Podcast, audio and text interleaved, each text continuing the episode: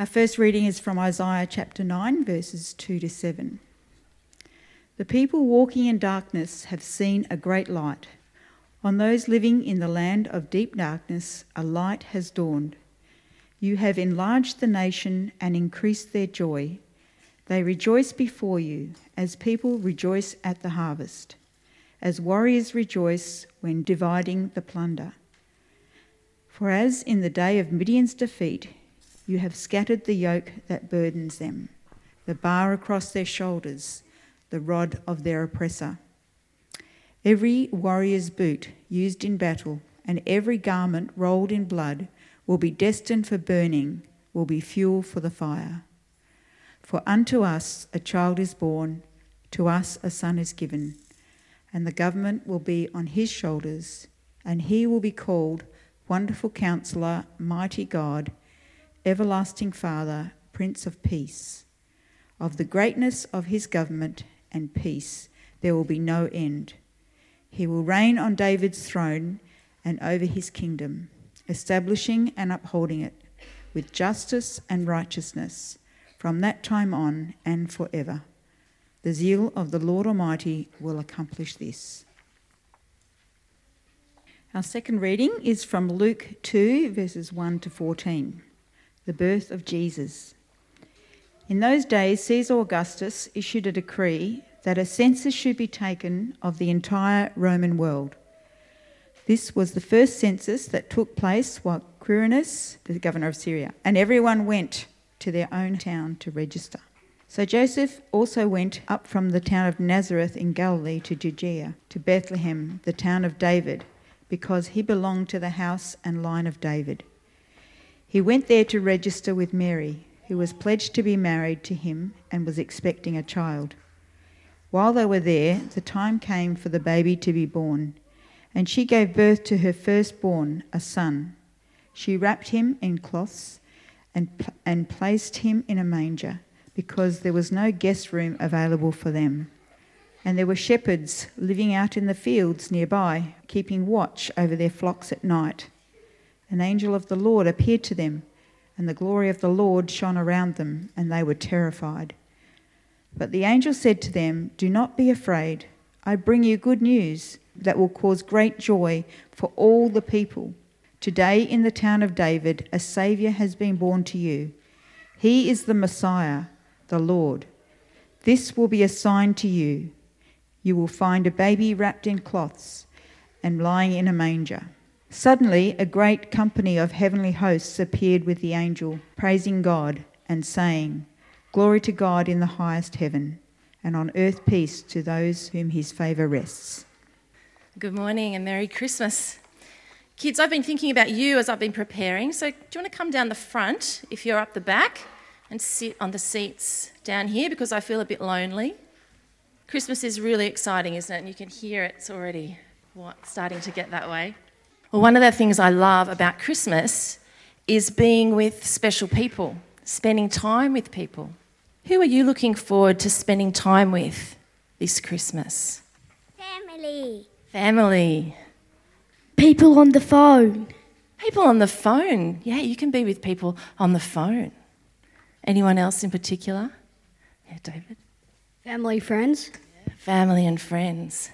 Yeah, well, I've been looking forward to being with you today to start my day. It's a wonderful way to start the Christmas day with our church family.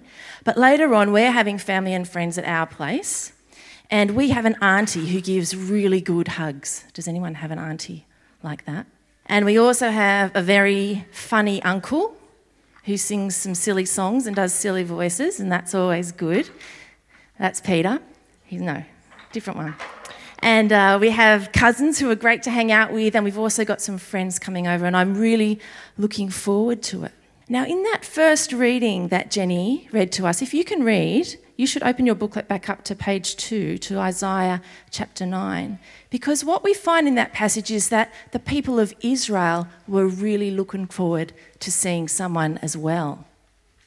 In verse 6, we see Isaiah says to them, For to us a child is born, to us a son is given. They were looking forward to meeting a baby boy, but they didn't know his name. Now, I think you can guess who it is, but I don't want you to tell me yet because we're going to look at the clues, all right? So, the first clue we find, he says, after that, he says, This baby will have the government on his shoulders. That's a bit of a funny picture, isn't it? But what it means is just that this baby is going to grow up to be a leader who will carry the heavy burdens and troubles of the world. And he won't just do it for a short time. It says, of his greatness of government and peace, there will be no end. This baby will become a ruler forever. Does anyone think they can guess who it is yet? Don't tell me yet.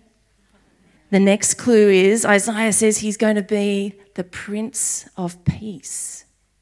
So he's going to be a very powerful forever ruler, but also a good ruler who brings an end to fighting and to war, someone who helps people be friends with one another, and really importantly, helps them to be friends with God.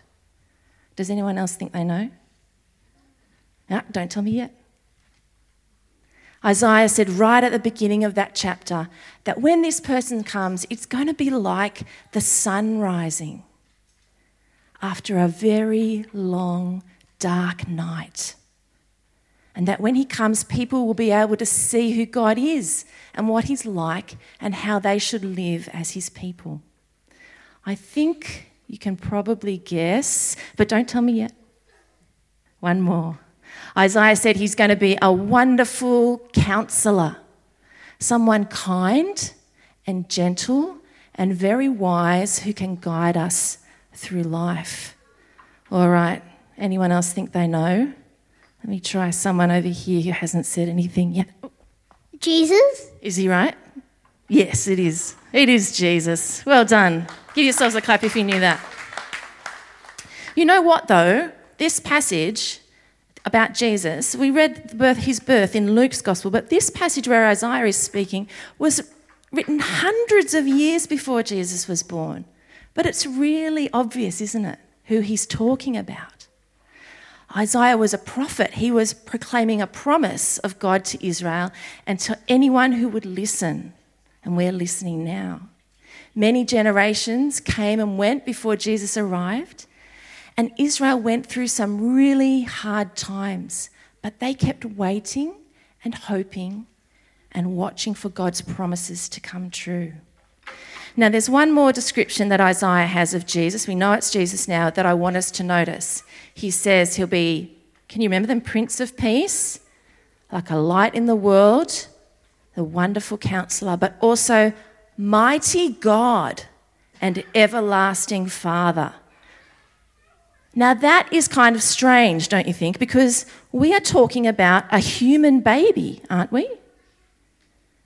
A tiny baby, like I once was and you once were, but not just a regular baby, not even a regular royal baby, but a regular baby and also the mighty and eternal God.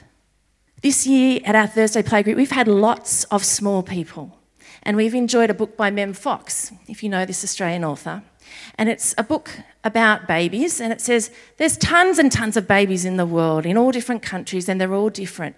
But every little baby, as everyone knows, does anyone know this? Has 10 little fingers and 10 little toes. And it kind of blows my mind to think that the creator of the universe became another baby with 10 little fingers and 10 little toes. It's strange and wonderful, but I think also a little bit risky for God to become so small. Why did he do it? Why would God want to become like one of us? Why would he want to be in this world, which is sometimes so beautiful, but also sometimes very difficult and hard? You think you know, don't tell me. I wonder though if any of you kids know there's a famous verse in the Bible, John 3:16. Does anyone have that from memory? You might know it when I start. It starts like this, "For God so loved the world that he gave his only son." Oh yeah, so that whoever believes in him shall not perish but have eternal life. Why did he do it? He did it for love. Now, do you remember the first question I asked you? It was, Who are you looking forward to being with this Christmas? If we ask God that question, his answer would be, I'm looking forward to being with you. You knew it. Well done. God wants to be with us, with the people that he made and loves so much that he became a tiny baby with 10 little fingers and 10 little toes. He came to live and to grow like you guys are growing, and he grew up into an adult and he died and he rose again to make a way for us to be with God forever. And that is why we celebrate Christmas, isn't it? God loves us so much and he wants to be with us forever. So we're gathered here today and we are enjoying his presence now by his spirit together. He is close to us, like Mary and Joseph holding the tiny baby. God is close. Now, you kids, I hope that after church you're going to have a great day. You might even, I don't know, get a present. Does that happen? Yes. You might eat something delicious. Yes, you might have a lot of fun. And when you're doing that, I want you to see if you can remember that you're celebrating Jesus' birthday and that he loves you and that he's with you. Have some fun with Jesus today. When I was a kid, though, it felt like to me every Christmas was great and then something went wrong. Maybe I'd have a fight with my brother or sister. That still happens, even, and I'm grown up. Or I would, um, something would break or get spoiled or I might just get really, really overtired and very grumpy and have a cry. Now, look, if that happens today too, I want you to remember that Jesus is still with you and God still loves you very much, and He came so that you could have peace. And you can ask Him to help you and to be with you. And I think you'll find that very comforting. Now, for those of us who aren't kids anymore and know that Christmas and every other day has its ups and downs, we're wise to this, right? I encourage you to hold tight to the knowledge that God is with you, that Jesus came to share everything with us the joy and the celebration, but the tough stuff too. He sits with us in the hard times and He redeems it. And I think maybe the best way we can respond to this great news is to be like those shepherds in the second story. What did they do when the angels told them Jesus had been born? Yeah? Came to this stable? Yes, they went straight away to the stable. And we can be like that. They were so excited that Jesus has been born, they just left everything behind. They were unprepared. They had nothing to bring, not even a box of favourites or whatever it is that you take on Christmas Day. They just turned up and they were with Jesus and they loved it. Let's aim to be like that, to put things aside and make room for Him in our celebrations today, in our times of rest and work and play in the weeks ahead. Let's remember that God loves us and wants us to enjoy His, not His presents, but His presence. Now, finally, yesterday I was reading through my Christmas emails. You might get Christmas emails. And there was one from a friend of mine who works with a mission organisation in Hong Kong. Now, that is a part of the world that is experiencing a lot of pain and fighting. And she chose this passage from Isaiah to reflect on, and I thought I'd encourage us with her words to finish. This is what she writes Never before has this scripture become so real to me as the city has gone into unrest and violence. We walk knowing that the mighty God, the wonderful counselor, the Prince of Peace, is with us. Our team has experienced God's peace and grace even in the midst of great chaos. In fact, this chaos compels us to go out and share Jesus with others. We can take confidence in knowing that whatever comes in 2020, we can face it because God is with us. Let me pray. We thank you, mighty God, for loving us and wanting to be with us in all of life.